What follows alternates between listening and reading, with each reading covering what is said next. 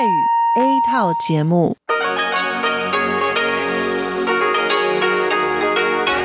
ที่นี่สถานีวิทยุเรดิโอไต้หวันอินเตอร์เนชันแนล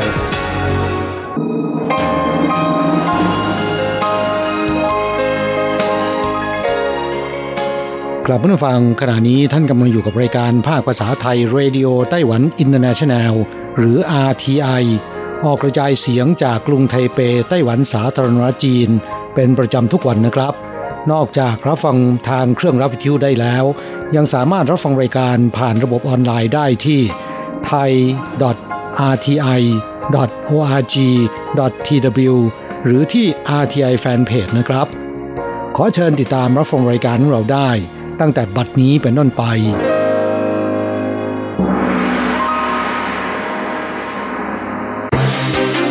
ลำดับแรก ขอเชิญติดตามรับฟัง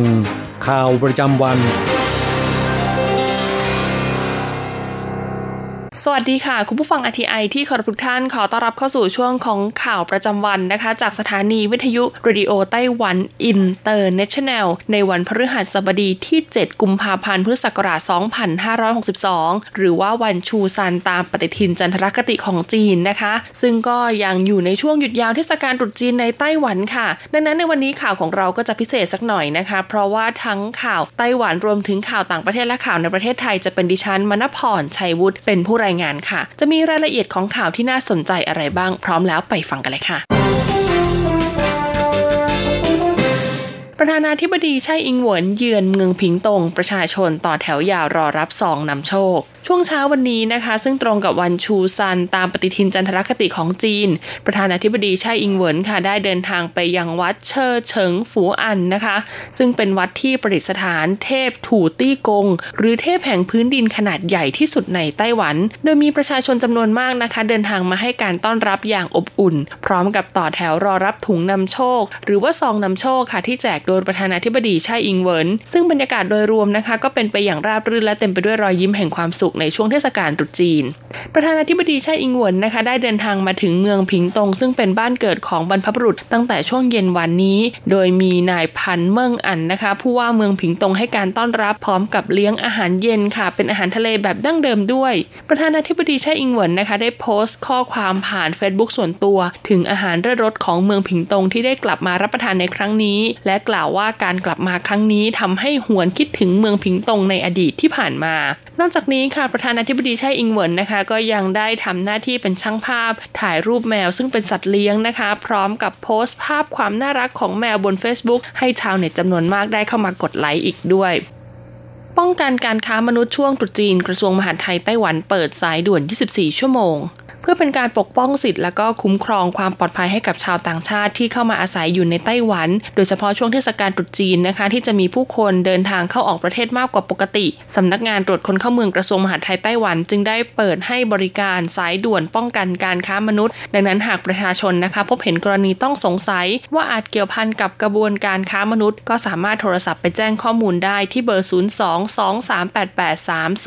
022388395 ตลอด 24 ชั่วโมง นอกจากนี้นะคะก็ยังฝากถึงค่ะการขยายเวลาของโครงการพิเศษมอบตัวสำหรับชาวต่างชาติที่พำนักในไต้หวันเกินเวลาที่กฎหมายกำหนดวีซ่าหมดอายุหรือว่าแรงงานที่ยังคงหลบหนีนะคะ ให้ถือโอกาสนี้เข้ามามอบตัว เพื่อเดินทางกลับประเทศภายในวันที่ 30 มิถุนายนนี้ โดยจะได้รับการลดหย่อนค่าปรับนะคะ จาก 10,000เหรียญไต้หวันเหลือ 2,000เหรียญไต้หวันและหากหลบหนีไม่เกิน 3 ปี ก็จะไม่ติดแบ็คลิสต์ค่ะ แต่หากหลบหนีเกิน 3 ปี จะได้รับการลดหย่อนระยะเวลาห้ามเข้าในไต้หวันลงกึ่งหนึ่ง ดังนั้นจึงหวังเป็นอย่างยิ่งว่าโครงการมอบตัวนี้นะคะ จะสามารถช่วยเหลือ และปกป้องผู้ที่ต้องตกเป็นเหยื่อจากกระบวนการค้ามนุษย์ได้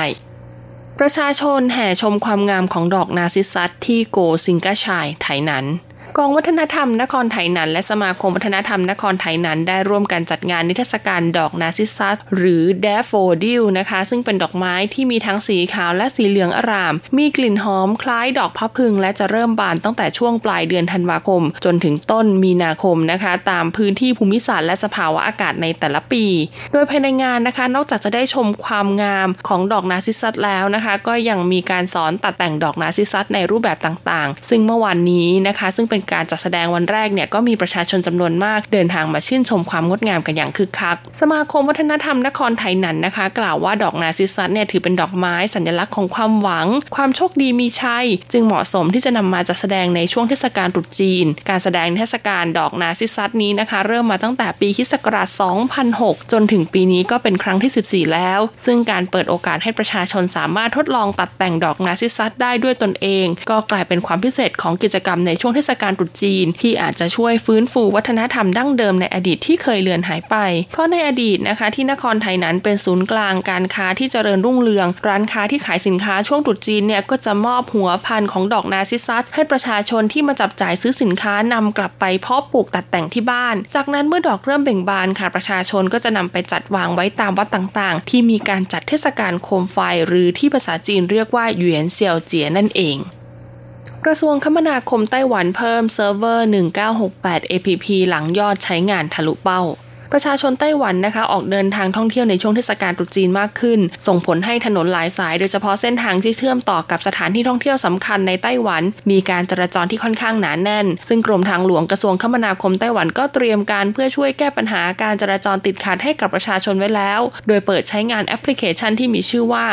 1968 APP สำหรับตรวจสอบ และรายงานสถานการณ์การจราจรบนทางหลวงและถนนสายหลักของเมืองต่างๆ แบบเรียลไทม์พร้อมแนะนำเส้นทางนะคะเพื่อเลี่ยงการการจราจรติดขัดให้ประชาชนรับทราบด้วย ซึ่งตั้งแต่เริ่มต้นเข้าสู่ช่วงหยุดยาวเทศกาลตรุษจีนมาจนกระทั่งถึงเมื่อวานนี้ค่ะ ยอดการดาวน์โหลดใช้งานแอปพลิเคชันนะคะ ก็เกินขีดจำกัดที่ระบบจะสามารถรองรับได้ทำให้ความเร็วในการเชื่อมต่อกับฐานข้อมูลลดลง การใช้งานไม่ราบรื่น ดังนั้นกรมทางหลวงนะคะ จึงต้องเร่งประสานไปที่บริษัทจงหัวเทเลคอม ผู้รับผิดชอบดูแลระบบเซิร์ฟเวอร์ของโครงการนี้ เพื่อเพิ่มเซิร์ฟเวอร์จากเดิม 10 เครื่องเป็น 16 เครื่อง จนสามารถแก้ไขสถานการณ์เชื่อมต่อ่อข้อมูลให้กลับเข้าสู่สภาวะปกติได้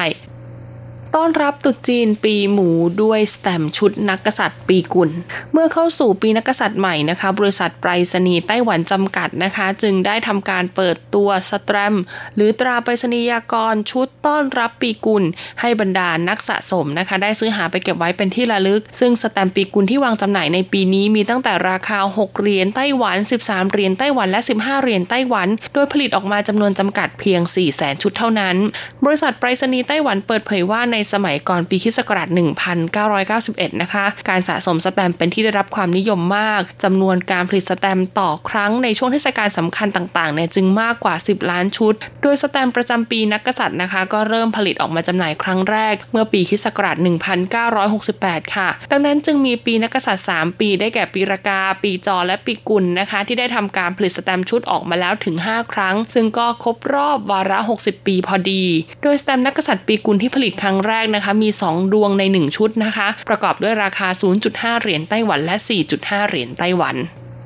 ในอนาคตอาจไม่ต้องหยอดเหรียญคีบตุ๊กตาอีกต่อไปนะคะ เพราะเราจะใช้บัตร Easy Card รูดจ่ายแทน ธุรกิจตู้คีบตุ๊กตาอัตโนมัติในไต้หวันนะคะ ได้รับความนิยมเพิ่มขึ้นอย่างต่อเนื่อง จนทำให้ธนาคารกลางไต้หวันต้องเพิ่มการผลิตเหรียญสิบให้เพียงพอต่อความต้องการใช้งาน แต่ล่าสุดตอนนี้นะคะปัญหาการหาแลกเหรียญสิบหยอดตู้เพื่อคีบตุ๊กตาอาจหมดไป เพราะบริษัท Easy Card ได้ร่วมมือกับผู้ประกอบการตู้คีบตุ๊กตา ติดตั้งระบบรูดบัตร Easy Card สำหรับใช้แทนการหยอดเหรียญได้จากการสำรวจพบว่าในช่วง 2 ปีที่ผ่านมาธุรกิจตู้คีบตุ๊กตาในไต้หวันเติบโตขึ้นอย่างรวดเร็ว จนถึงตอนนี้นะคะ ทั่วไต้หวันเนี่ยมีจำนวนตู้คีบตุ๊กตามากกว่า 4 0 0 0 0 0 ตู้ ซึ่งส่วนใหญ่จะต้องทำการหยอดเหรียญ10 ก่อนใช้บริการทำให้ความต้องการใช้เหรียญ10 ในท้องตลาดมีเพิ่มขึ้นตามมา แต่จากนี้นะคะปัญหาไม่มีเหรียญหยอดตู้ตุ๊กตาจะหมดไป เพราะล่าสุดค่ะย่านการค้าในเขตพื้นที่กรุงไทเป ได้ทดลองนำตู้คีบตุ๊กตาผ่านระบบรูดบัตร Easy Card ไปติดตั้งให้ประชาชนได้ใช้บริการแล้ว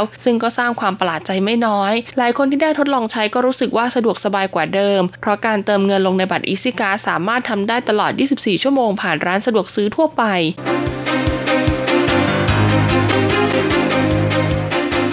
ต่อไปขอเชิญฟังข่าวต่างประเทศและข่าวจากเมืองไทยค่ะ ต่อไปก็มาสู่ช่วงของข่าวต่างประเทศและข่าวในประเทศไทยกันบ้างนะคะ เริ่มกันที่ข่าวแรกค่ะ เศรษฐกิจอินโดนีเซียปีก่อนโตร้อยละ 5.17 แต่ยังต่ำกว่าเป้าที่คาดการไว้สำนักงานสถิติอินโดนีเซียนะคะ แจ้งว่าปีที่แล้วเศรษฐกิจขยายตัวร้อยละ 5.17 เพิ่มขึ้นจากร้อยละ 5.10 ในปีพุทธศักราช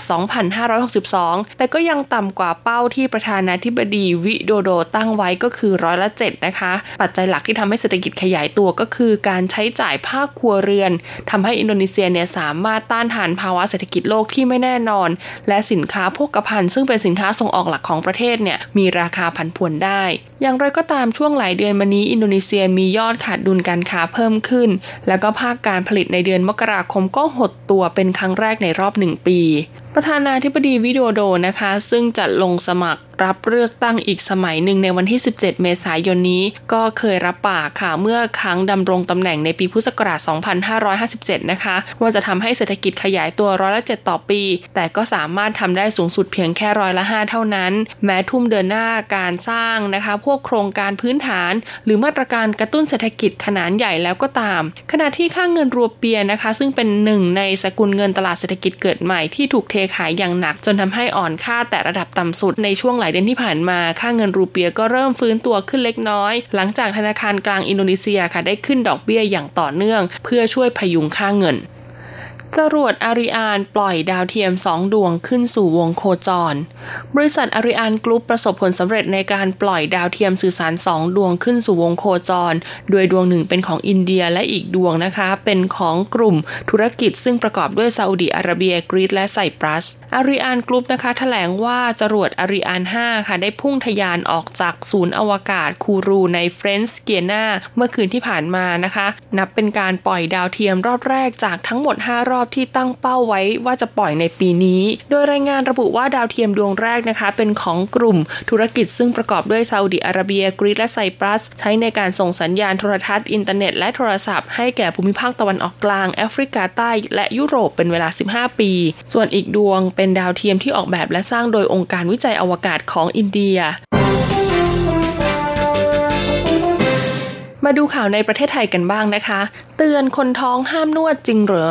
นวดเฟ้นแก้เมื่อยนะคะ ไล่ลมตามจุดต่างๆ ของร่างกายเป็นศาสตร์รักษาโรคตามภูมิปัญญาแพทย์แผนไทย เพื่อให้เลือดลมเดินสะดวก แต่สำหรับคนท้องนะคะ การนวดอาจเสี่ยงได้รับอันตรายเทียบเท่ากับกลุ่มคนป่วยเป็นโรคเบาหวานความดันโลหิตสูงและหัวใจนะคะ ดังนั้นหากอยากนวด คนท้องสามารถเลือกนวดแบบกล่อมท้องเพื่อให้เด็กกลับตัวง่าย ที่สำคัญไม่ควรนวดเฟ้นเค้นจุดสำคัญของร่างกายอย่างน่องเพราะมดลูกขยายตัวเส้นเลือดที่เปรียบเสมือนท่อประปานะคะ ก็มีความเสี่ยงต่อการเกิดลิ่มเลือดอุดตันได้ สอดคล้องกับหญิงรายหนึ่งค่ะที่ตั้งครรภ์แล้วก็เดินทางมาซื้ออุปกรณ์อยู่ไฟหลังคลอด บอกว่าอายุครรภ์ขณะนี้ 9 เดือนแล้วกำหนดใกล้คลอด แต่ฝากท้องนะคะ ซึ่งสูตินารีก็ย้ำค่ะว่าห้ามนวดอย่างเด็ดขาด หากเมื่อยนะคะ บริเวณบ่าไหล่หลังเอวเนี่ยให้บริหารร่างกายแทน หรือหากเมื่อยเท้าก็ให้ใช้วิธีแช่น้ำร้อน ซึ่งองค์ความรู้ของหมอนวดที่สำคัญนะคะ ก็เพื่อกดจุดจับเส้นไม่ให้เกิดอันตรายกับผู้รับบริการนวด โดยการนวดเพื่อรักษาโรคนะคะ ต้องผ่านการฝึกอบรม ซึ่งต้องใช้เวลาถึง 330 ชั่วโมง ไปจนถึง 1,300 ชั่วโมง เทียบเท่ากับระดับปริญญาเอกเลยทีเดียว ก่อนนวดรักษานะคะ จะต้องผ่านการวินิจฉัยซักประวัติ วัดความดันจากแพทย์แผนไทยนะคะ แล้วก็มีใบกำกับรักษาลงรหัสโรคและระบุนะคะ ว่าควรนวดท่าไหนอย่างไร และระวังเรื่องใดสำหรับผู้ป่วยเพื่อความปลอดภัย การนวดนะคะ เป็นศาสตร์ที่ได้รับความนิยม แล้วก็เป็นภูมิปัญญาที่อยู่คู่สังคมไทยมายาวนานค่ะ แต่การให้บริการแพทย์ทางเลือกเช่นนี้ก็ต้องศึกษาข้อมูลให้รอบด้าน เลือกร้านที่มีใบรับรองจากกรมการแพทย์แผนไทยนะคะ เพื่อความปลอดภัยและได้ประโยชน์กับสุขภาพของตนเอง กระทรวงพาณิชย์ปรับเข็มทิศส่งออกไทยรับยุคดิจิทัล สำนักงานนโยบายและยุทธศาสตร์การค้ากระทรวงพาณิชย์นะคะ ได้จัดสัมมนามองโลกมองไทยที่ทางส่งออกปีพุทธศักราช 2562 โดยนักวิชาการอิสระนะคะ ก็ได้บรรยายในหัวข้อ 2 อนาคตการค้าภายใต้ระเบียบโลกใหม่ เพราะหลังจากนี้โลกกำลังจะเข้าสู่ยุคดิจิทัล เราต้องปรับตัวให้ทัน สงครามการค้าระหว่างสหรัฐกับจีนแผ่นดินใหญ่ขณะนี้ต้องบอกเลยว่าจีนแผ่นดินใหญ่ได้เปรียบดุลการค้ามากถึง 3 8 2 0 0 2,000 ล้านเหรียญสหรัฐ ซึ่งคาดว่านะคะในเดือนมีนาคมปีนี้ หากทั้งสองชาติสามารถเจรจากันในเบื้องต้นได้ เศรษฐกิจของจีนแผ่นใหญ่ก็น่าจะเติบโตขึ้นอีกถึงร้อยละ6.2 ส่วนประเทศไทยในฐานะที่เป็นประธานอาเซียนค่ะ เราต้องผลักดันวิสัยทัศน์ของประชาคมอาเซียน 2025 ให้เป็นรูปธรรม คืออาเซียนบวก 3 หมายถึงกลุ่มประเทศอาเซียน 10 ประเทศ บวก 3 ประเทศมหาอำนาจ คือจีนแผ่นดินใหญ่ญี่ปุ่นและเกาหลีใต้ ซึ่งจะทำให้เราแข็งแกร่งและสามารถแข่งขันในตลาดโลกได้คุณผู้ฟังคะเนื่องจากยังอยู่ในช่วงหยุดยาวเทศกาลตรุษจีน ดังนั้นตลาดแลกเปลี่ยนเงินตานะคะ ของไต้หวันจึงหยุดทำการ คุณผู้ฟังสามารถอ้างอิงอัตราแลกเปลี่ยนเงินตราต่างประเทศได้จากสัปดาห์ที่แล้ว จบการรายงานข่าวประจำวันจากสถานีวิทยุเรดิโอไต้หวันอินเตอร์เนชั่นแนลขอเชิญท่านรับฟังรายการที่น่าสนใจต่อไปจากทางสถานีค่ะ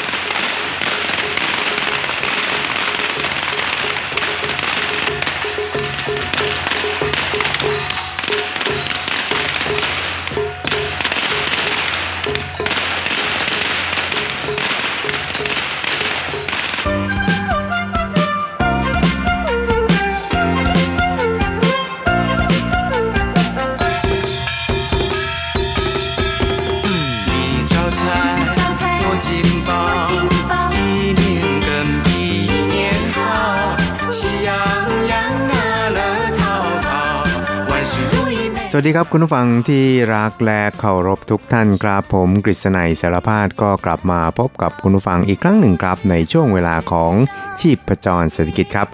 วันนี้เราก็ขึ้นต้นกันด้วยเพลงแบบฉลองตุจีนกันนะครับ ก็คือเจ้าไฉจินเป่า ก็ขอให้ร่ำรวยเงินทองนะครับ ก็กงสีกงสีกงสีฟ้าไฉครับ ก็หวังว่าในช่วงตุจีนนี้นะครับคุณผู้ฟังก็คงจะมีความสุขแล้วก็ เพลิดเพลินนะครับกับการพักผ่อนหย่อนใจกันพอสมควรครับถึงแม้ว่าในเมืองไทยเนี่ยอาจจะไม่มีวันหยุดยาวช่วงตุจีนเหมือนกับในไต้หวันนะครับ แต่ว่าก็คงจะได้ซึมซับบรรยากาศของวันตุจีนกันพอสมควรครับ วันนี้ก็เป็นวันชูซันแล้วนะครับ ก็คิดว่าในช่วงที่ผ่านมาทั้งหลายๆวันนี้นะครับ ก็จะ ได้ซึมซับบรรยากาศของวันตรุษจีนกันพอสมควรครับ เพราะว่าคนไทยก็ฉลองกันทุกเทศกาลอยู่แล้วนะครับ ไม่ว่าจะเป็นตรุษไทยตรุษฝรั่งนะครับ หรือว่าตรุษจีนนะครับก็ฉลองกันหมดนะครับ ก็เพื่อความมีความสุขนะครับให้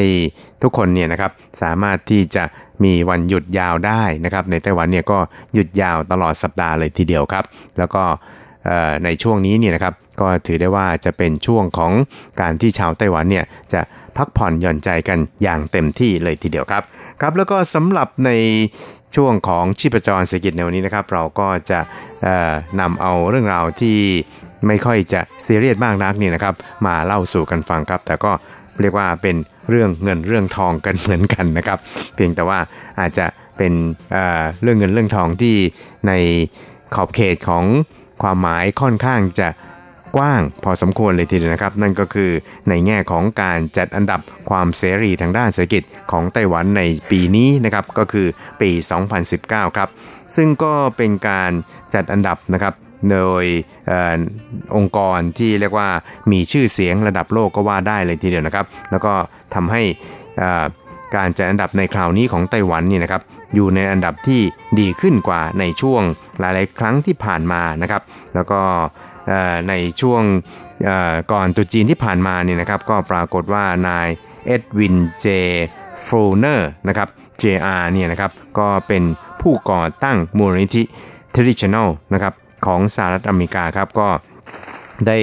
เดินทางมาเยือนไต้หวันครับ แล้วก็ได้มีโอกาสเข้าพบสนทนากับท่านประธานาธิบดีไช่อิงเหวินในช่วงก่อน ตุจีนที่ผ่านมาครับ ซึ่งท่านประธานาธิบดีไช่อิงหวนนั้นก็ได้ระบุนะครับบอกว่าในช่วง 2 ปีเศษที่ท่านดำรงตำแหน่ง ผู้นำไต้หวันเป็นต้นมานี่นะครับไต้หวันนั้นก็มีการผ่อนปลนในแง่ของกฎหมายต่างๆเนี่ยไม่น้อยเลยทีเดียวนะครับ แล้วก็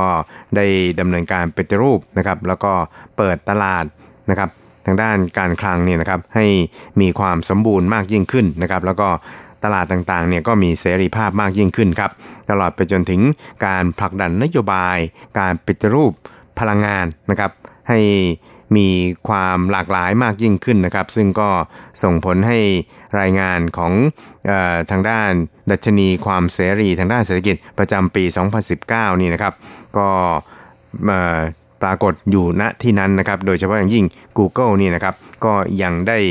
ประกาศจัดซื้อ พลังงานสีเขียวหรือว่าพลังงานรีไซเคิลในไต้หวันนะครับ เพื่อที่จะเป็นพลังงานไฟฟ้าสำหรับการดำเนินธุรกิจของข้อมูล หรือว่าศูนย์ประมวลข้อมูลของตนที่ตั้งอยู่ในไต้หวันนะครับ เพราะนั้นเนี่ย Google นี่นะครับก็ถือได้ว่าเป็นตัวแทนของวิสาหกิจระดับโลกทีเดียวนะครับ ที่ได้แสดงความเชื่อมั่นนะครับ ต่อแนวนโยบายการปฏิรูปพลังงานของไต้หวันครับ ครับทั้งนี้ทางท่านประธานาธิบดีไช่อิงเหวินนะครับ ก็บอกว่า 2 ปีที่ผ่านมาเนี่ยก็ปรากฏว่าได้ทำให้ระบบเศรษฐกิจต่างๆเนี่ยนะครับมีความคล่องตัวมากยิ่งขึ้น ซึ่งก็จะสังเกตเห็นได้จากดัชนีเสรีภาพทางด้านเศรษฐกิจของไต้หวันเนี่ยนะครับดีวันดีคืนเลยทีเดียวครับ ซึ่งท่านประธานาธิบดีไช่อิงเหวินนั้นก็ได้กล่าวกับนายเอ็ดวินเจฟูเนอร์เจอาร์นะครับโดยบอกครับบอกว่า 比如说去年我们做了一个很大的改革，也就是我们把这个公司法做了有史以来最大幅度的修正。ครับท่านผู้นำไต้หวันก็ได้ยกตัวอย่างครับอย่างปีที่แล้วเนี่ยเราก็ได้มีการดำเนินการแก้ไขกฎหมายบริษัทนะครับ ซึ่งก็ถือว่าเป็นการ แก้ไขครั้งใหญ่ที่สุดเท่าที่เคยมีมาในไต้หวันนะครับ ก็เพื่อที่จะสร้างบรรยากาศทางด้านภาคธุรกิจของไต้หวันนี่นะครับ ให้มีความคล่องตัวมีเสรี แล้วก็มีความยืดหยุ่นมากยิ่งขึ้นตลอดจน ปฏิรูปให้บรรยากาศทางเศรษฐกิจของไต้หวันนั้น เป็นบรรยากาศทางเศรษฐกิจที่มีความสร้างสรรค์มากยิ่งขึ้นนะครับ แล้วก็สามารถที่จะดึงดูดนักลงทุนต่างชาติเนี่ยให้เข้ามาลงทุนในไต้หวันตลอดไปจนถึง ดึงดูดบุคลากรต่างๆเนี่ยให้เข้ามาทำงานในไต้หวันครับ ซึ่งก็จะเป็นการเสริมการเปลี่ยนแปลงโครงสร้างทางเศรษฐกิจของไต้หวันเนี่ยให้มีความคล่องตัวแล้วก็มีความเข้มแข็งมากยิ่งขึ้นนะครับ ประกอบกับในช่วงที่ผ่านมาเนี่ย Google ซึ่งถือเป็นยักษ์ใหญ่ทางด้าน Search Engine นะครับของเว็บไซต์ต่างๆเนี่ยก็ได้ ประกาศจัดซื้อพลังงานไฟฟ้าสีเขียว หรือว่าพลังงานไฟฟ้ารีไซเคิลนะครับเพื่อที่จะเป็นตัวอย่างที่ดีนะครับของภาคธุรกิจที่จะช่วยกันลดภาวะโลกร้อนในไต้หวันนะครับ ซึ่งก็ได้แสดงถึงความมั่นใจนะครับต่อการปฏิรูปพลังงานของรัฐบาลไต้หวันนั่นเองครับ ครับทั้งนี้นี่นะครับท่านประธานาธิบดีไช่อิงหวนนั้นก็บอกว่ายังดัชนีของเสรีภาพทางด้านเศรษฐกิจประจำปี 2019 นี่นะครับก็ปรากฏว่าไต้หวันเนี่ยนะครับก็จัดอยู่ในอันดับ 10นะครับของบรรดาประเทศต่างๆ ที่เข้าร่วมการจัดอันดับเนี่ย 186 ประเทศนะครับแล้วก็ขยับขึ้นถึง 3 อันดับจากปีก่อนนะครับ แล้วก็อยู่ในอันดับ 5 ของบรรดาประเทศในเอเชียแปซิฟิกครับ ตลอดจนเป็นผลงานที่ดีที่สุดนะครับนับตั้งแต่ปี 2008 เป็นต้นมาครับ เพราะฉะนั้นเนี่ยก็จะเห็นได้ว่าความพยายามของรัฐบาลนั้น ก็เริ่มประสบผลแล้วก็เริ่มได้รับการยอมรับจากนานาชาติมากยิ่งขึ้นนะครับ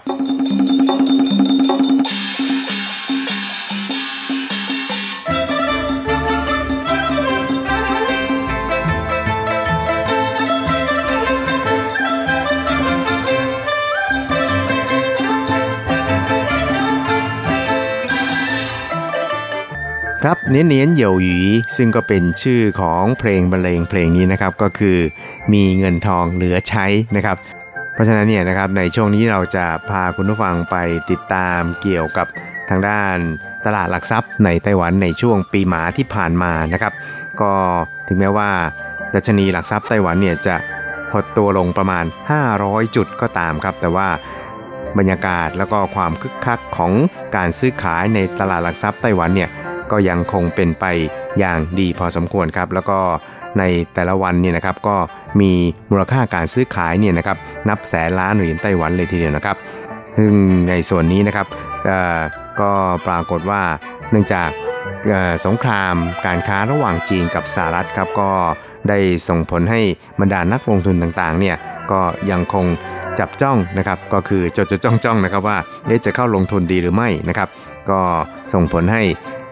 มูลค่าการซื้อขายหลักทรัพย์ ในตลาดหลักทรัพย์ไต้หวันนี่นะครับที่เดิมเนี่ยก็อาจจะอยู่ในระดับหลักแสนล้านขึ้นไปนี่นะครับอาจจะลดลงเน็ตเล็กน้อยนะครับ แล้วก็ในส่วนของอการปรับตัวขึ้นลงของดัชนีหลักทรัพย์เนี่ยนะครับ ก็จะผันผวนอยู่ในระดับประมาณ 50 จุดนะครับในช่วงวันปิดตลาดวันสุดท้ายก่อนที่จะไปฉลองตรุษจีนกันนะครับ ครับทั้งนี้เนี่ยนะครับในช่วงสัปดาห์ที่ผ่านมาก็ปรากฏว่ามีข่าวคราวที่ไม่ค่อยจะสู้ดีนักสำหรับตลาดหุ้นในไต้หวันนะครับ อย่างเช่นข่าวคราวเกี่ยวกับการถูกไวรัสเข้าจู่โจมนะครับของยักษ์ใหญ่ทางด้านแผ่นชิปก็คือ TSMC ของไต้หวันก็คือไต้หวัน Semiconductor นะครับซึ่งก็สร้างความฉงนสนเท่ห์ให้กับบรรดานักลงทุน แล้วก็บรรดาผู้ที่อยู่ในวง การของแผ่นชิปเหมือนกันนะครับ ตลอดไปจนถึงส่งผลให้นักลงทุนต่างๆเนี่ยวิตกกังวลนะครับต่อสภาพการประกอบกิจการของบริษัท TSMC ไต้หวันนี้นะครับ ก็ปรากฏว่าตลาดหุ้นของ TSMC เนี่ยนะครับล่วงลนลนลงมาอย่างชนิดที่เรียกว่าไม่เคยมีมาก่อนครับ อย่างนั้นก็ตามเนี่ยทางผู้บริหารของ TSMC เนี่ยก็ได้ออกมาย้ำนะครับบอกว่า ปัญหาดังกล่าวนี่นะครับ ก็สืบเนื่องมาจากการใช้วัตถุดิบนะครับที่อาจจะมีปัญหาในช่วงขั้นต้นของอการผลิตนะครับ แต่ว่าแม้จำเป็นจะต้องนำเอาแผ่นชิปที่มีปัญหาเหล่านี้เนี่ยไปทำลายก็ตามนะครับ แล้วก็จะต้องผลิตออกมาใหม่ แต่ก็มันจะไม่ทำให้เสียเวลามากมายนักนะครับ แล้วก็จะไม่ส่งผลกระทบต่อการ ส่งสินค้าแผ่นชิปเนี่ยในช่วงไตรมาสแรกนี้อย่างแน่นอนนะครับ แล้วก็จะส่งผลกระทบต่อผลประกอบการในช่วงไตรมาสแรกเนี่ยค่อนข้างจำกัดเลยทีเดียวนะครับ แล้วก็เป้าหมายที่ได้วางเอาไว้ในช่วงไตรมาสแรกนี้ก็จะไม่มีการเปลี่ยนแปลงครับครับอย่างนั้นก็ตามเนี่ยในตลาดนี่นะครับก็มีความเห็นนะครับบอกว่า ในปีหมาที่ผ่านมานี่นะครับตลาดหุ้นไต้หวันเนี่ยก็ได้รับผลกระทบจากสงครามการค้าระหว่างจีนกับสหรัฐครับ แล้วก็ประกอบกับผลประกอบการหรือว่าการขายของโทรศัพท์มือถือ iPhone นี่นะครับก็ไม่ได้ดีอย่างที่ได้คาดการเอาไว้ตลอดไปจนถึงการปรับขึ้นดอกเบี้ยของเฟดของสหรัฐครับก็ทำให้ตลาดหุ้นไต้หวันเนี่ยนะครับล่วงหล่นลงมาเนี่ยนะครับ500 จุดในปีที่ผ่านมานะครับ ซึ่งก็ยังไม่สามารถที่จะกลับไปยืนอยู่ในระดับหมื่นจุดได้ในวันปิดตลาดของช่วงก่อนตุดจีนที่ผ่านมาครับ ทั้งนี้นะครับคุณไช่หมิงฮั่นนะครับ ซึ่งเป็นผู้จัดการของฝ่ายที่ปรึกษาคอมมอดิตี้นะครับของบริษัทหลักทรัพย์คาเท่ในไต้หวันนี่นะครับ ก็ได้ วิเคราะห์เกี่ยวกับเรื่องนี้ครับ โดยบอกครับบอกว่า道理讲，就在临门一脚，最终点还是这个不确定因素所影响，所以造就这个呃在这里量能缩减，所以在这边会震荡。但是只要这个年后，ครับเขาก็มีความเห็นครับบอกว่าก็ขอแต่เพียงให้ในช่วงตุจีนเนี่ยนะครับตลาดโลกเนี่ยไม่มีการกระเพื่อมมากมายนักนะครับ มันก็จะไม่ส่งผลต่อ ตลาดหุ้นของไต้หวันเท่าไหร่นักนะครับ แล้วก็จะไม่ทำให้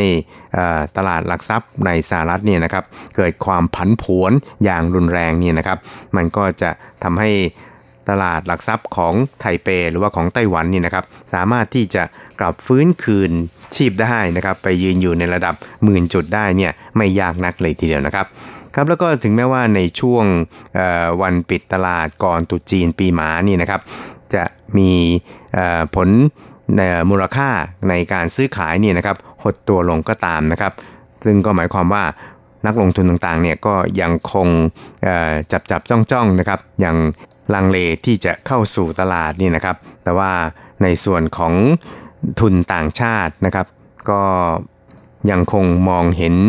อนาคตของตลาดหุ้นในไต้หวัน เพราะว่าในวันสุดท้ายก่อนตุจีนนี่นะครับ ได้กว้านซื้อหุ้นต่างๆเนี่ยนะครับมากกว่าขายออกเนี่ยนะครับถึง 1,300 กว่าล้านเหรียญไต้หวันเลยทีเดียวนะครับ เพราะฉะนั้นเนี่ยตลาดหุ้นไต้หวันเนี่ยก็ยังถือว่าเป็นตลาดหุ้นที่มีความเข้มแข็งพอสมควรครับครับส่วนอัตราแลกเปลี่ยนของค่าเงินเหรียญไต้หวันในช่วงที่ผ่านมานะครับ ซึ่งเเมื่อเทียบกับค่าเงินเหรียญสหรัฐแล้วนี่นะครับก็อาจจะมีการ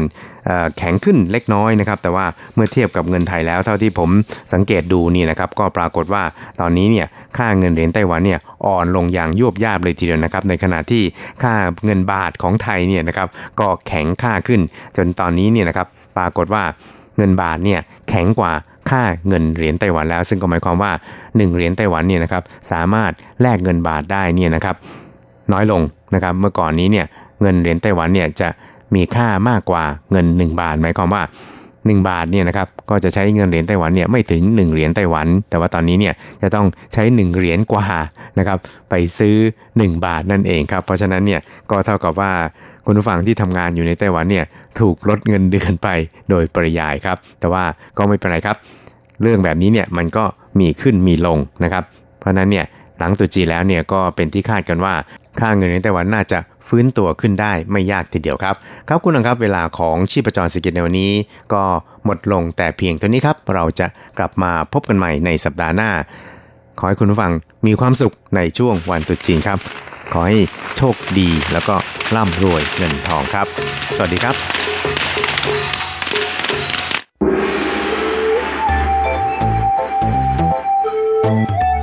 ถึงโลกจะหมุนไว RTI ก็หมุนทัน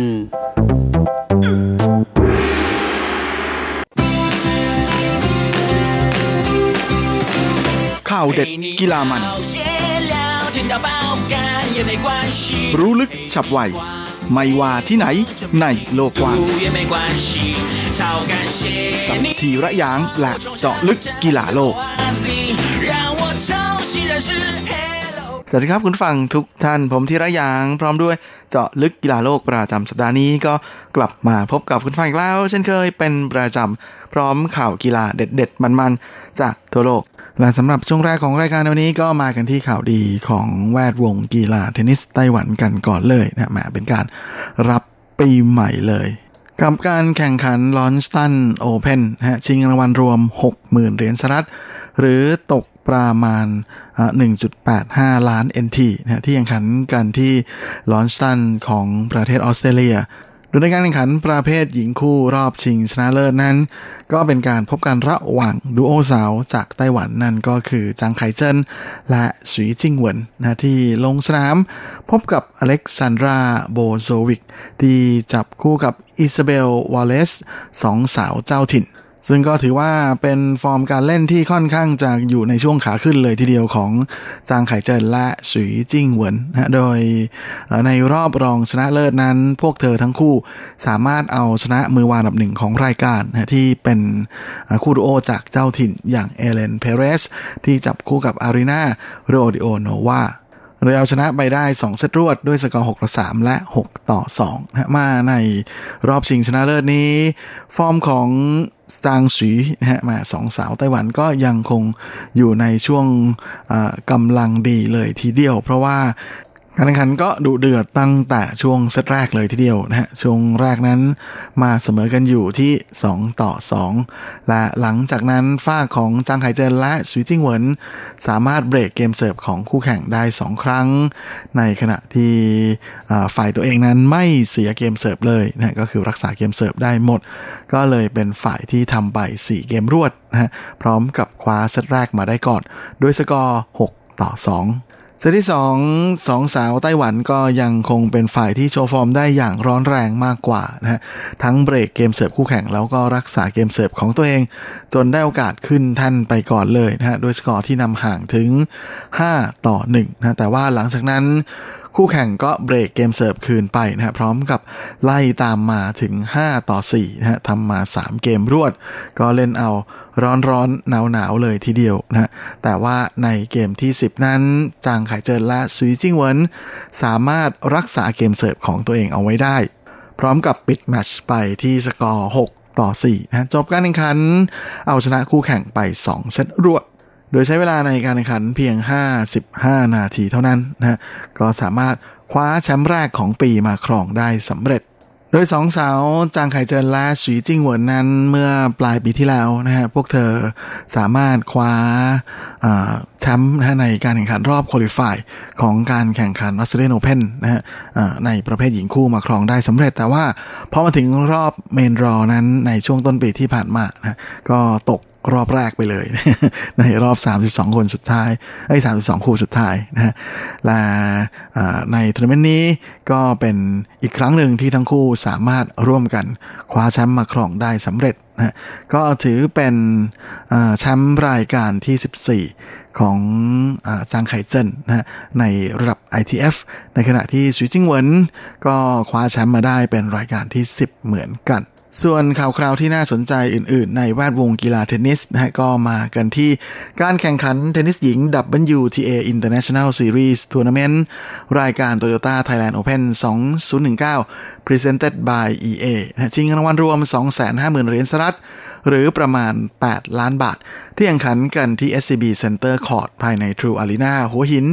จังหวัดประจวบคีรีขันธ์ โดยในการแข่งขันประเภทหญิงคู่รอบก่อนรองชนะเลิศหรือ 8 คู่สุดท้ายนั้น ก็มีน้องลักซ์หรือลักษิกาคำขำนักเทนนิสหญิงมือหนึ่งของไทย ลงสนามโดยเธอจับคู่กับคอร์เนเลียลิสเตอร์จากสวีเดนนะโดยทั้งคู่นั้นลงสนามพบกับคู่มืออันดับ 3 ของรายการอย่างเผิงซ่วยอดีตมือหนึ่งของโลกในประเภทคู่นะตอนนั้นเผิงซ่วยจับคู่กับ สาวไต้หวันอย่างเซียชูเวยนะก่อนที่ทั้งคู่จะจบกันไม่ค่อย work แย่งเทรนเนอร์กันเองนะจนสุดท้ายประกาศแยกทางกันนะโดยเที่ยวนี้เผิงซ่วยเธอจับคู่กับสาวจีนอย่างหยางเจาเซวียน ซึ่งเป็นเพื่อนร่วมชาตินะโดยการแข่งขันเซตแรกนั้นก็ปรากฏว่าสองสาวดูโอจากจีน อาศัยการยิง groundstroke อันหนักหน่วงจากท้ายคอร์ตนะจนสามารถเบรกเกมเสิร์ฟของคู่ไทยได้ในเกมที่ 2 แต่ว่าลักษิกาก็เบรกเกมเสิร์ฟคู่แข่งคืนในเกมต่อมา แต่ก็ยังไม่สามารถตีเสมอได้นะเมื่อเผิงซ่วยและหยางเจาเซวียนที่เป็นคู่อันดับ 3 ของรายการนั้น สามารถเล่นบอลหน้าเน็ตได้เป็นอย่างดีนะฮะพร้อมกับใช้การยิง groundstroke อันหนักหน่วง ที่ท้ายคอร์ตบีบให้ทั้งลักษิกาและลิสเตอร์นั้นตีพลาดเองหลายครั้ง จนถูกเบรกเพิ่มในเกมที่ 4 แล้วก็เกมที่ 6ก่อนที่หยางเจ้าเซียนจะออกมาเสิร์ฟปิดเซต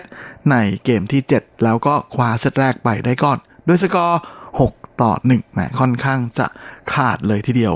ในเซตที่ 2 คู่มันดับ 3 ของรายการนั้นยิ่งเล่นยิ่งดีนะสามารถ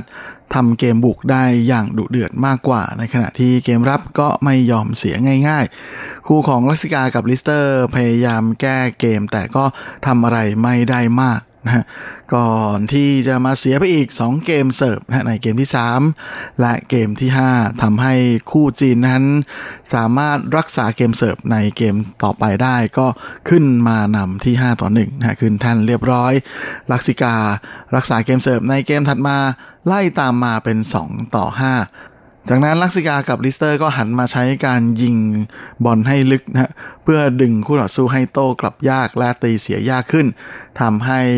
คู่จีนเสียเกมเสิร์ฟในเกมที่ 8 และลิสเตอร์ออกมารักษาเกมเสิร์ฟได้ จนไล่ตามมาเป็น 4 ต่อ 5 หลังจบ 9 เกม แต่ในเกมที่ 10 นั้นเผิงซ่วยสามารถเสิร์ฟได้อย่างดีนะจนทำให้ปิดเกมแล้วก็ปิดเซตรวมทั้งปิดแมชได้สำเร็จคู่จีนเป็นฝ่ายที่เอาชนะไปในเซตที่ 2 อีกด้วยสกอร์ 6 ต่อ4นะเอาชนะไป 2 เซตรวด โดยใช้เวลาในการแข่งขัน 1 ชั่วโมงกับอีก 8 นาทีและหลังจบการแข่งขัน ลักซิกาก็ให้สัมภาษณ์นะบอกว่าคู่ต่อสู้เล่นได้ดีมาก ในขณะที่ฝ่ายของตัวเองก็ตีเสียเองเสียเยอะตั้งแต่ในเซตแรกเลยทำให้คิดอยู่แล้วว่าแหมคู่แข่งเตรียมตัวมาดีทีเดียวในจังหวะที่เราควรจะได้เราก็ดันไปตีเสียเองอีก พอเซตที่ 2 เริ่มผ่อนคลายขึ้นก็เลยทำได้ดี แต่สุดท้ายก็ต้านไม่ไหว อย่างไรก็ดี ก็คิดว่าได้มีโอกาสลงไปเล่น แล้วก็สนุกกับเกมได้อย่างเต็มที่ นอกจากนี้ลักษิกายังพูดอีกว่าจากนี้ไปต้องเร่งปรับในเรื่องของสภาพจิตใจของตัวเอง โดยเฉพาะในส่วนของความมั่นใจที่หายไปเยอะทีเดียว ก่อนจะต้องมาปรับเรื่องของเทคนิคการเล่นในเรื่องการเสิร์ฟสำหรับรายการต่อไป ก็ได้วางโปรแกรมไว้แล้วว่าจะไปร่วมลงแข่งขันใน3ทัวร์นาเมนต์ที่สหรัฐที่จะแข่งกันในช่วงปลายเดือนกุมภาถึงต้นมีนาแต่ยังต้องรอดูอีกทีว่าจะยังคงโปรแกรมเดิมหรือไม่ เพราะยอมรับว่าตอนนี้ความมั่นใจของตัวเองนั้นหายไปเยอะทีเดียว ส่วนลิสเตอร์ก็ให้สัมภาษณ์บอกว่าถือเป็นทัวร์นาเมนต์ที่ดีแม้ว่า คู่ของเราจะพลาดแพ้ไปในวันนี้ แต่ก็ทำเต็มที่แล้ว โดยรวมก็พอใจที่มีโอกาสได้จับคู่เล่นกับลักษิกาถือเป็นการเริ่มต้นที่ดี แล้วก็ลักษิกานั้นเป็นผู้เล่นที่ดี หวังว่าจะได้จับคู่เล่นด้วยกันอีกในอนาคตข้างหน้า ส่วนรายการต่อไปนั้นก็จะกลับไปช่วยทีมสวีเดน ลงเล่นในรายการเฟดคัพต่อไป ในข่าวคราวที่น่าสนใจในแวดวงกีฬาเทนนิสนะฮะก็เห็นจะได้แก่ข่าวคราวของหญิงเดี่ยวมือหนึ่งของโลกคนปัจจุบันชาวญี่ปุ่นนะนาโอมิโอซากะที่ถือเป็นคนเอเชียคนแรกนะที่ขึ้นถึงบัลลังก์มือหนึ่งของโลกในประเภทเดี่ยวของกีฬาเทนนิส โดยสาวนาโอมิที่เพิ่งจะคว้าแชมป์หญิงเดี่ยวของแกรนด์สแลมรายการแรกของปีอย่างออสเตรเลียนโอเพนมาครองนั้น ก็ปรากฏว่าแม่มีข่าวไม่ดีของเธอออกมาเสียแล้ว เพราะว่ารายการต่อไปที่จะแข่งกันในสัปดาห์หน้าที่เป็นรายการใหญ่นะรายการกาตาโอเพนนั้น สาวนาโอมิจำเป็นจะต้องถอนตัวเสียแล้วเนื่องจากว่าอาการบาดเจ็บที่หลังนั้นเกิดกำเริบ โดยจริงๆเธอก็เคยขอบายการแข่งขันที่ฮ่องกงมาแล้วนะในรายการฮ่องกงโอเพนเมื่อปลายปีที่แล้วเนื่องจากอาการบาดเจ็บที่หลังนี่แหละนะแล้วก็แม้ว่าสาวเจ้าจะขึ้นถึงบรรดาอันดับหนึ่งของโลกได้นะแต่พอดีว่าแม้ในส่วนของอาการบาดเจ็บนั้น มันก็ไม่ยอมหนีไปไหนนะยังคงตามมารังควานอยู่เรื่อย ซึ่งสาวนามิก็ได้แต่ให้สัมภาษณ์ด้วยความเซ็งนะบอกว่าเธอรู้สึกต้องขออภัยมาก ๆ ว่าปีนี้จำเป็นจะต้องขอบายไม่ไปร่วมการแข่งขันที่กาตาโอเพน จริงๆ เธอหวังว่าจะมีโอกาสได้ไปพบปะกับแฟนๆ เทนนิสที่นั่นนะก็เป็นอะไรที่น่าเสียดายมากๆเลย แต่ก็ขอให้พรให้ผู้ร่วมแข่งขันทุกคนนะก็มีสัปดาห์ มีฟอร์มที่ดีมีสัปดาห์ที่ดีในการแข่งขันในทัวร์นาเมนต์นี้และนอกจากนี้นะฮะก็ยังมีปัญหากวนใจนาโอมิอีกอย่างหนึ่งนะฮะด้วยความที่เธอมีคุณพ่อเป็นคนเฮตินะแล้วก็คุณแม่เป็นคนญี่ปุ่น แม้ว่าจะ เกิดที่ญี่ปุ่นนะแต่ก็ย้ายไปอยู่ที่อเมริกาตั้งแต่ยังเล็กเลยนะโดยตอนนี้เธอตั้งรกรากอยู่ที่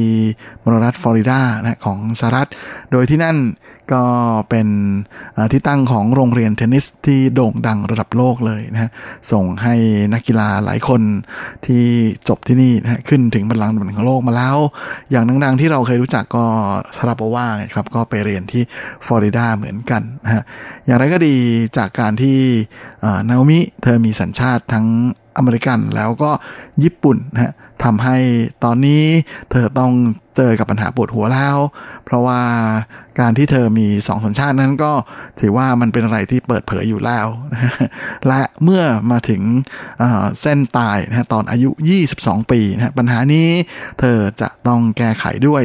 โดยญี่ปุ่นนั้นมีความเข้มงวดในเรื่องของปัญหาเรื่องอสัญชาติของพลเมืองเป็นอย่างมาก นะและรัฐบาลญี่ปุ่นไม่ยินยอมให้ประชาชนพลเมืองของประเทศตนนะฮะถือสัญชาติอื่นนอกจากสัญชาติญี่ปุ่นเท่านั้น ไม่ว่าอะไรจะได้มาก่อนจะได้มาทีหลังนะไม่สนใจทั้งนั้น คนญี่ปุ่นจะไม่จะไม่สามารถถือสัญชาติอื่นได้เลย และหากเป็นพลเมืองญี่ปุ่นนะที่อายุได้สัญชาติมาตั้งแต่เด็กๆนะพออายุครบ 22 ปีเนี่ยจะต้องเลือกแล้วว่าจะถือสัญชาติญี่ปุ่น หรือว่าจะสละสัญชาติญี่ปุ่นและปัญหาของนาโอมิไม่ได้อยู่แค่เรื่องของสัญชาตินะแต่อยู่ที่เรื่องของทรัพย์สินที่เธอถือครองอยู่ เพราะว่าปัจจุบันนั้นมีผู้เชี่ยวชาญเขาออกมาประมาณการนะว่านาโอมิเนี่ยเธอมีรายได้จากการเป็นพรีเซนเตอร์ แล้วก็เงินรางวัลจากการลงแข่งขันต่าง ๆ รวม ๆ กันแล้วนะฮะปัจจุบันคาดว่าเธอจะมีทรัพย์สินอยู่ประมาณ 4,000 ล้านเยน ซึ่งก็ตกเป็นเงินประมาณ 1,200 ล้าน NT ซึ่งถ้าหากว่าเธอตัดสินใจที่จะถือ สัญชาติญี่ปุ่นนะแล้วก็ทิ้งสัญชาติสหรัฐนั้น ทางรัฐบาลสหรัฐนะฮะตามกฎหมายแล้ว ก็มีสิทธิ์ที่จะเรียกเก็บภาษีมรดก จากนาโอมินะฮะในฐานะคนต่างชาติในสัดส่วน 23.8%ซึ่งนั่นก็หมายความว่าเธอ ถ้าจะต้องเสียภาษีนะฮะเป็นเงินที่สูงถึงประมาณ 1,000 ล้านเยนโดยประมาณ ในขณะที่ตามข่าวนั้นก็ไม่ได้แจ้งเหมือนกันนะว่าถ้านามิเธอตัดสินใจทิ้งสัญชาติญี่ปุ่นเนี่ยจะโดนรัฐบาลญี่ปุ่น เก็บภาษีเท่าไหร่นะเพราะว่าญี่ปุ่นนั้นก็มีกฎหมายเรื่องภาษีมรดกเหมือนกัน งานนี้ก็แทบจะเรียกได้ว่า ปัจจัยสำคัญ อย่างหนึ่งเลย ในการเลือกถือสัญชาตินั้นจะเป็นเรื่องของภาษีแล้วนะครับว่าจะต้องเสียสักเท่าไหร่แม่ก็เป็นปัญหากวนใจนะฮะของคนมีกระตังที่แหมใคร ๆ ก็อิจฉานะฮะว่า อยากจะมีปัญหาแบบนี้บ้างจังเลย ว่าแต่นะฮะแหมเล่นเทนนิสอย่างเดียวเนี่ย รายได้ขนาดนี้เลยหรือนะฮะแม่ก็เลยเป็นคำถามที่เชื่อว่าพ่อแม่รุ่นใหม่หลายคนนะฮะน่าจะพอมองเห็นโอกาสสำหรับลูกๆของท่าน แต่ต้องลงทุนนะฮะแม่ก็ทำตามรูทเลยนะฮะที่เขาทำกันนั่นก็คือย้ายไปที่ฟลอริดานะไปเรียนที่โรงเรียนเทนนิสที่ฟลอริดา แล้วก็พยายามเล่นให้ดีที่สุด แล้วก็ทำให้ได้แบบนี้นะฮะก็จะมีปัญหาแบบนี้มาให้คุณกวนใจเอง ด้วยอัตโนมัติ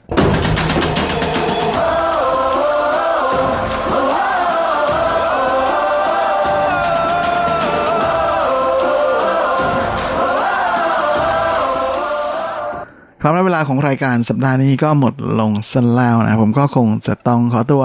ขอลาไปก่อนด้วยเวลาเพียงเท่านี้เอาไว้เราค่อยกลับมาพบในครั้งอาทิตย์หน้าเช่นเคย ในวันและเวลาเดียวกันนี้สำหรับวันนี้ขอให้ทุกท่านโชคดี มีความสุข สุขภาพแข็งแรงเฮ้งๆและสวัสดีครับ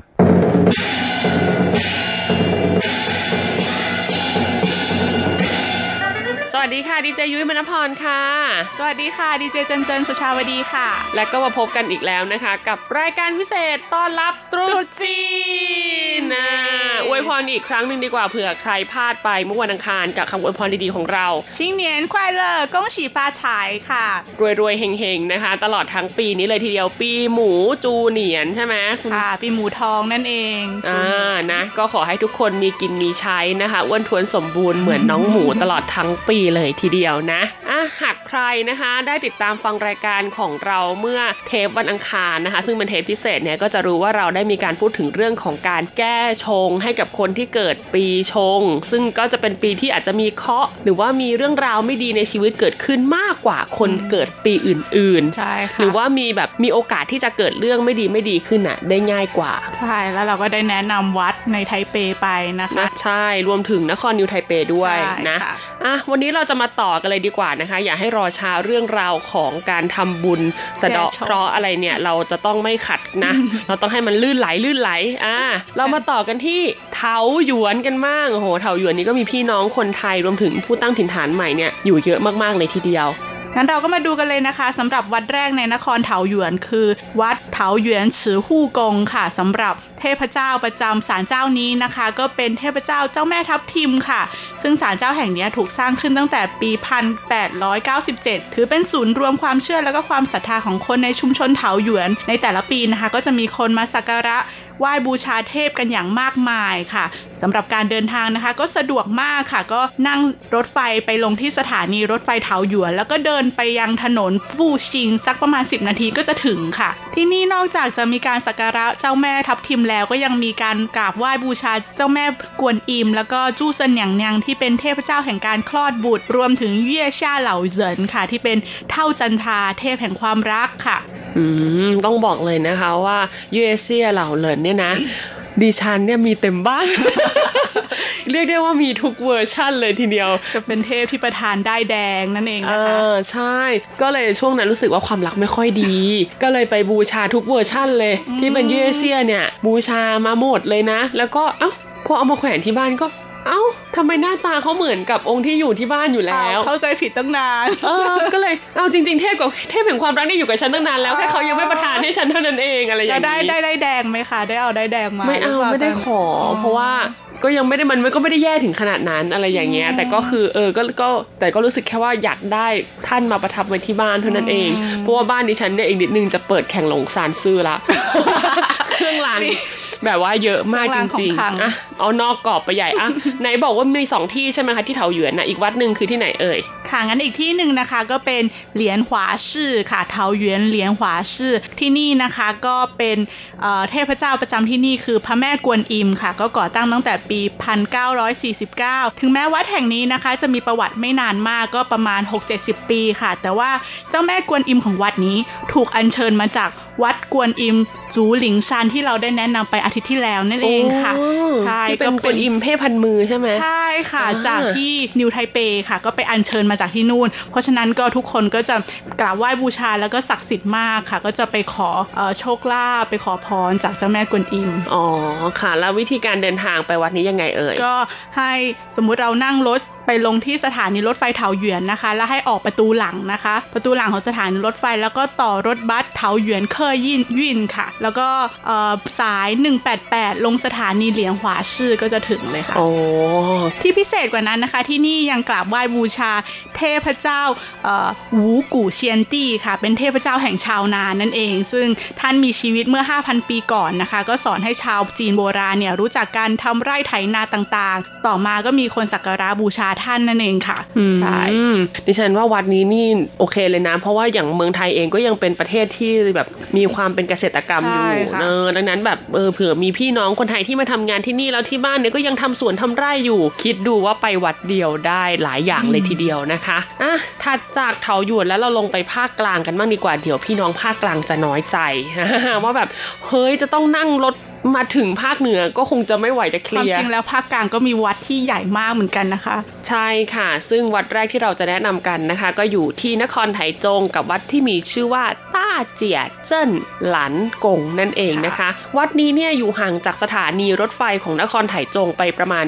200 เมตร เท่านั้น ก็ต้องบอกเลยว่าไม่ไกลมากนะคะ สามารถเอาง่ายๆเลย ก็คือขึ้นแท็กซี่ละกัน เพราะอะไรไถจงเนี่ยเป็นเมืองที่รถเมย์วุ่นวายมาก ได้ข่าวว่ารถเมย์ไม่ค่อยตรงเวลาเลยใช่แล้วก็รถเมย์คือรถเมย์ของไถจงคือเยอะมากจริงอะเพราะมันกลายเป็นว่ารถเมย์เพราะไถจงอาจจะกว้างมากไง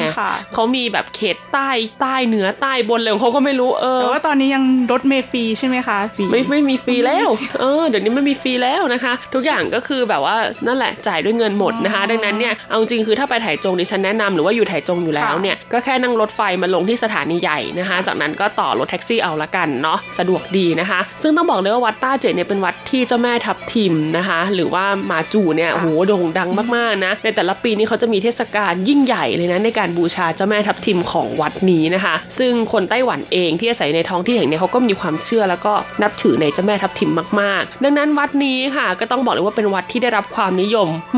มากๆ และยิ่งในช่วงเทศกาลตรุษจีนแบบนี้นี่โอ้โห เรียกได้ว่าวัดแตกเลยคนแน่นมากใช่ค่ะ ซึ่งวัดนี้เขามีเรื่องราวของการสักการะอ่าหรือว่าแก้ชงยังไงกันบ้างเอ่ยก็ที่นี่นะคะก็มีการแก้ชงที่ภาษาจีนเขาเรียกว่าอันไทซวยค่ะ ก็เป็นการจุดเทียนบูชาเทพเจ้าประจำปีนั่นเองค่ะ ก็ราคาก็อยู่ที่ 520 ดอลลาร์ไต้หวันค่ะ นอกจากนี้ก็ยังมีการจุดเทียนเสริมชัย เสริมสิริมงคล เสริมดวงชะตาชีวิต ก็ราคาอยู่ที่600 20 ค่ะ ก็เป็นเขาเรียกว่ากว้างหมิงเตินค่ะ ก็เป็นการจุดเทียนกว้างหมิงเติน แล้วก็ยังมีการจุดเทียนหวนชังเตินค่ะอันนี้ไม่เคยได้ยินใช่อันนี้ราคาอยู่ที่ 820เราพูดราคาก่อน แล้วจากนั้นเรามารู้จักหวนชังสำหรับหวนชังนะคะ เป็นเทพเจ้าแห่งวิชาการค่ะการศึกษาที่คนที่แบบอยากจะสอบติดมหาลัยดีๆ หรือว่าอยากจะให้การเรียนก้าวหน้า หรือว่าอยากให้หน้าที่การงานก้าวหน้าก็จะไปขอสติปัญญากันค่ะ ขอให้ตัวเองฉลาดหลักแหลมสามารถแก้ปัญหาได้ก็จะไปจุดเทียนหวนชังเตินกันค่ะ อืมค่ะ ซึ่งความพิเศษของวัดนี้ด้วยความที่เขาใหญ่มากจริง ซึ่งเขาอาจจะรองรับคนได้ไม่หมดนะ ดังนั้นเขาก็มีการทำแอปพลิเคชันแล้วก็เว็บไซต์ออกมา ให้คุณสามารถแก้ชงสะเดาะเคราะห์ผ่านทางออนไลน์ได้นะคะ คลิกเข้าไปได้เลยที่ฟันแอปนะคะ com.tw/event/ ต้าเจียมาจูใช่ไหมนะคะ /index ก็ลองเข้าไปดูกันได้เนาะถัดจากภาคกลางนะคะ ที่ถ่ายจงเราลงไปภาคใต้กันเลยละกันค่ะ นครไทยนั้นมีวัดอะไรบ้างสำหรับนครไทยนานนะคะ มีวัดหนึ่งที่เป็นวัดใหญ่มากค่ะ ชื่อว่าวัดนานคุนเชินใต้เทียนค่ะก็เป็นชื่อวัดที่เรียกค่อนข้างยากนะคะ แต่ว่าเป็นวัดใหญ่ของเมืองไทยนาน แล้วก็ยังเป็นวัดที่ใหญ่ที่สุดของไต้หวัน แล้วก็เป็นวัดที่เก่าแก่มากนะคะ ซึ่งที่นี่เนี่ยสักการะบูชาเทพเจ้าจีน ก็มากมายนะคะ ไม่ว่าจะเป็นเจ้าพ่อหลักเมืองค่ะ เจ้าแม่ทับทิมพระแม่กวนอิม รวมไปถึงเทพเฉียนเทียนต้าตี้ค่ะ แล้วก็เทพเจ้ากวนอูและอื่นๆ อีกมากมายค่ะ ก็ถือว่าเป็นที่ที่ผู้คนมักจะไปกราบไหว้บูชาศูนย์รวมเทพเลยก็ว่าได้ค่ะ ซึ่งกิจกรรมพิเศษของวัดนี้คืออะไรคะดิฉันรู้สึกว่าได้ยินมานะเขาจะมี 2 กิจกรรมที่ไม่เหมือนวัดอื่นใช่ไหมที่นี่นะคะนอกจากจะสามารถสะดอกเคราะห์ได้แล้วนะคะ แก้ปีชงแล้วไฮไลท์ของที่นี่เลยก็คืออการเดินข้ามสะพานที่ปัดเป่าความทุกข์ค่ะภาษาจีนเขาเรียกว่า กัวผิงอันเฉา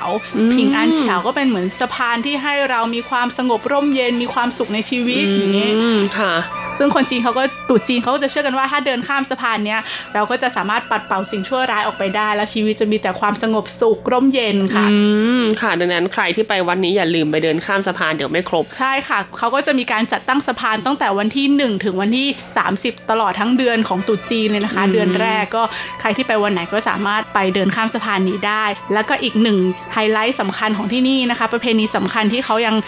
นับถือการทำปฏิบัติกันมา นั่นก็คือพิธีลอดเกี้ยวนั่งค่ะ ภาษาจีนเรียกว่าจวนเฉาเจียวค่ะ ซึ่งก็เป็นความเชื่อของคนที่กราบไหว้เจ้าแม่ทับทิม เชื่อกันว่าให้เจ้าแม่ทับทิมเนี่ยปัดเป่าสิ่งไม่ดีให้เราค่ะ ก็ขอพรจากเจ้าแม่ทับทิม ให้คุ้มครองให้เป็นสิริมงคลในชีวิตอย่างนี้พิธีนี้ยิ่งใหญ่มากนะ ต้องบอกเลยนะคะว่า เรียกว่าเป็นหนึ่งในไฮไลท์ที่กรมการท่องเที่ยวไต้หวันเนี่ยเขาได้นำเสนอไว้ด้วยนะคะใช่ค่ะเพราะว่าเป็นแบบว่าเป็นผู้ที่นับถือเจ้าแม่ทับทิมจากทั่วโลกเนี่ยเขาก็จะพยายามมาลอด ซึ่งวิธีการลอดเกี้ยวเนี่ยคือคุณต้องหา ทาง เพราะว่าคนมันเยอะมากไงคืคืออคไม่นใช่ก็อยากจะรอดใช่อยากจะแบบเหมือนกับบ้านเราเนี่ยรอดท้องช้างอย่างนี้แบบเอออืมที่นี่ก็จะแบบใช่บางคนนี่คือถึงขั้นแบบเลือดตกยังออกแต่เขาก็รู้สึกว่าคุ้มค่ามากๆอ่าก็เป็นะคะอีกหนึ่งวัฒนธรรมที่หาดูได้ยากนะคะ สมัยนี้ก็ที่นี่เลยต้องไปดูกันค่ะ อ่าหลังจากเสร็จสิ้นที่นครไทยหนันกันแล้ว เรามาต่อกันที่เกาสงกันเลยดีกว่าค่ะดิเจเจนเจินค่ะสำหรับเกาสงนะคะ ต้องวัดนี้เลยค่ะวัดซานฟงกง ก็ตั้งอยู่ในเขตซานหมิง ในเมืองเกาสงนั่นเองค่ะก็สร้างขึ้นตั้งแต่ปีคศ 1672 เป็นศาลเจ้าเก่าแก่ แล้วก็มีผู้คนหนานแน่นตลอดทั้งปีในเมืองของเกาสงซึ่งศาลเจ้าแห่งนี้นะคะมีความพิเศษตรงที่การก่อสร้าง เขาสร้างแบบวัฒนธรรมตอนเหนือของจีนโบราณอย่างเงี้ยค่ะก็มีรูปแบบที่สลับซับซ้อนซึ่งถ้าสมมุติเราเข้าไปในวัดแห่งนี้นะคะ เราก็ไปดูเอ่อความงดงามของโครงสร้าง บนเพดานเนี่ยเขาจะใช้วิธีแบบว่าซ้อนทับเอาอย่างเงี้ยค่ะอ๋อกลายเป็นแบบโค้งอย่างเงี้ยสวยงามมากใช่ เหมือนมีความคล้ายกับพวกแบบวัตถุโบราณที่เราเห็นในในพวกพิพิธภัณฑ์ของจีนนะเนาะที่มันจะทับทับทับทับทับกันไปใช่ไหมเป็นวิธีการที่ยากนะคะ กว่าจะทำได้แบบนั้น ใช่ ดังนั้นเนี่ยไปที่วัดนี้นอกจากจะได้ไปสะเดาะเคราะห์แล้วก็ยังได้ไปชมความงามของสถาปัตยกรรมที่อยู่ในวัดใช่ด้วยค่ะแล้วก็ที่สำคัญที่นี่นะคะ เทพเจ้าประจำศาลเจ้าที่นี่คือเทพนาจาค่ะเฮ้ยศาลไทจือโอ้ยใช่ มีความพิเศษตรงนี้ค่ะ ก็เป็นเทพเด็กผู้ทรงอิทธิฤทธิ์เกินเด็กของจีนนะคะ ก็ประชาชนก็จะกราบไหว้ขอพรด้าน โชคลาภแล้วก็เรื่องการทำมาหากิน รวมถึงคุ้มครองให้ปลอดภัยค่ะอืม แล้วก็ค่ะนอกจากนี้ศาลเจ้าแห่งนี้ก็ยังมีการสักการะบูชาพระโคดมพุทธเจ้าที่คนไทยเราสักการะกันนะคะอ๋อรวมถึงเจ้าแม่กวนอิม แล้วก็พระสังฆจาย แล้วก็ 18 อรหันต์ด้วยค่ะ ราคาล่ะคะราคาของการสะเดาะเคราะห์ที่นี่เป็นยังไงบ้างรู้สึกว่าพอลงไปภาคใต้เหมือนจะราคาถูกใช่ก็แต่ละวัดก็จะไม่เหมือนกันสำหรับอ่าวัดนี้นะคะ ก็สะเดอกเคราะห์ราคาอยู่ที่ 300 ดอลลาร์ไต้หวันค่ะ ได้ฟังแบบนี้แล้วนะคะ บอกเลยว่าไม่ว่าจะอยู่ภาคไหนก็ตามตอนนี้นะคะ ในไต้หวันนะไม่ว่าจะตรุษจีนปีไหนๆด้วยนะจากนี้ไปคุณก็จะมีที่ให้ไปสะเดาะเคราะห์กันได้แล้วนะคะและเขาว่ากันว่านะคะ การสะเดอกเคราะห์ความจริงมันอยู่ที่ใจเราด้วยค่ะ ความจริงมันก็ไม่ได้อยู่ที่ว่าวัดดังไม่ดังแต่ถ้าใจเราบริสุทธิ์แล้วก็แบบมีความมุ่งมั่นจริงใช่ๆวัดเล็กวัดใหญ่ก็ได้บุญเหมือนกันค่ะใช่ค่ะ คือจริงๆเราถ้าเราเป็นวัดใหญ่ๆเนี่ยแน่นอนว่าคนมันเยอะไงใช่หลายค่ะคนอาจจะรู้สึกว่าพอไปเห็นจำนวนคนละท้อแท้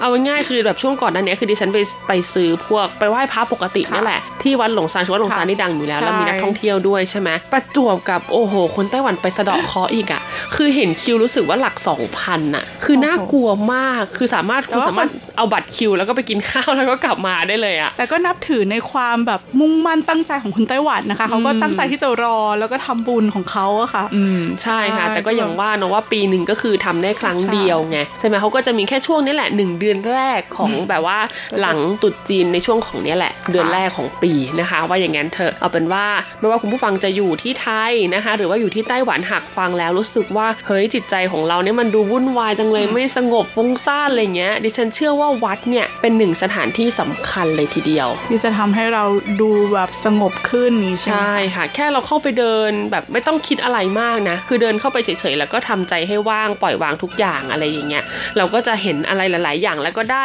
หลักทำอะไรหลาย ๆ อย่างมาจากวัดอย่างใช่แน่นค่ะอน ซึ่งวัดในไต้หวันบางทีเราเข้าไปเราก็จะเห็นคนแก่นั่งสวดมนต์อย่างนี้นะคะ ดูแล้วเราก็รู้สึกเออแบบใจดูแบบนิ่งไปด้วยเลย ใช่ค่ะอะก็หวังว่าปี 2019 นี้นะคะ ทุกท่านก็จะโชคดีมีชัยกันนะคะ แล้วก็โชครับทรัพย์กันมากมายนะคะค่ะสำหรับวันนี้ลาไปก่อนเนาะสวัสดีค่ะสวัสดีค่ะอย่ามาโมไม่เห็นจะได้สักทีอย่าใจร้อนสิจะอมวยคนดี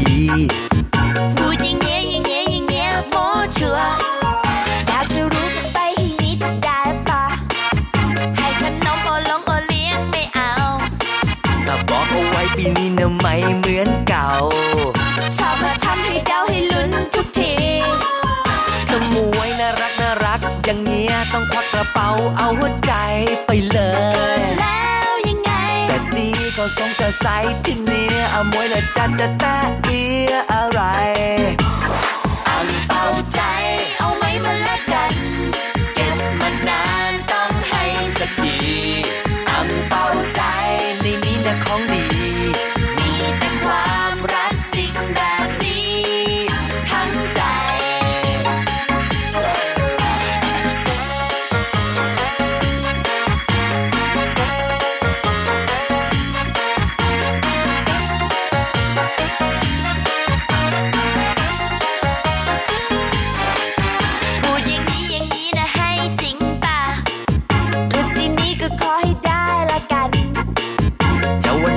ให้เธอได้ทุกวัน ก็ให้ดีเด้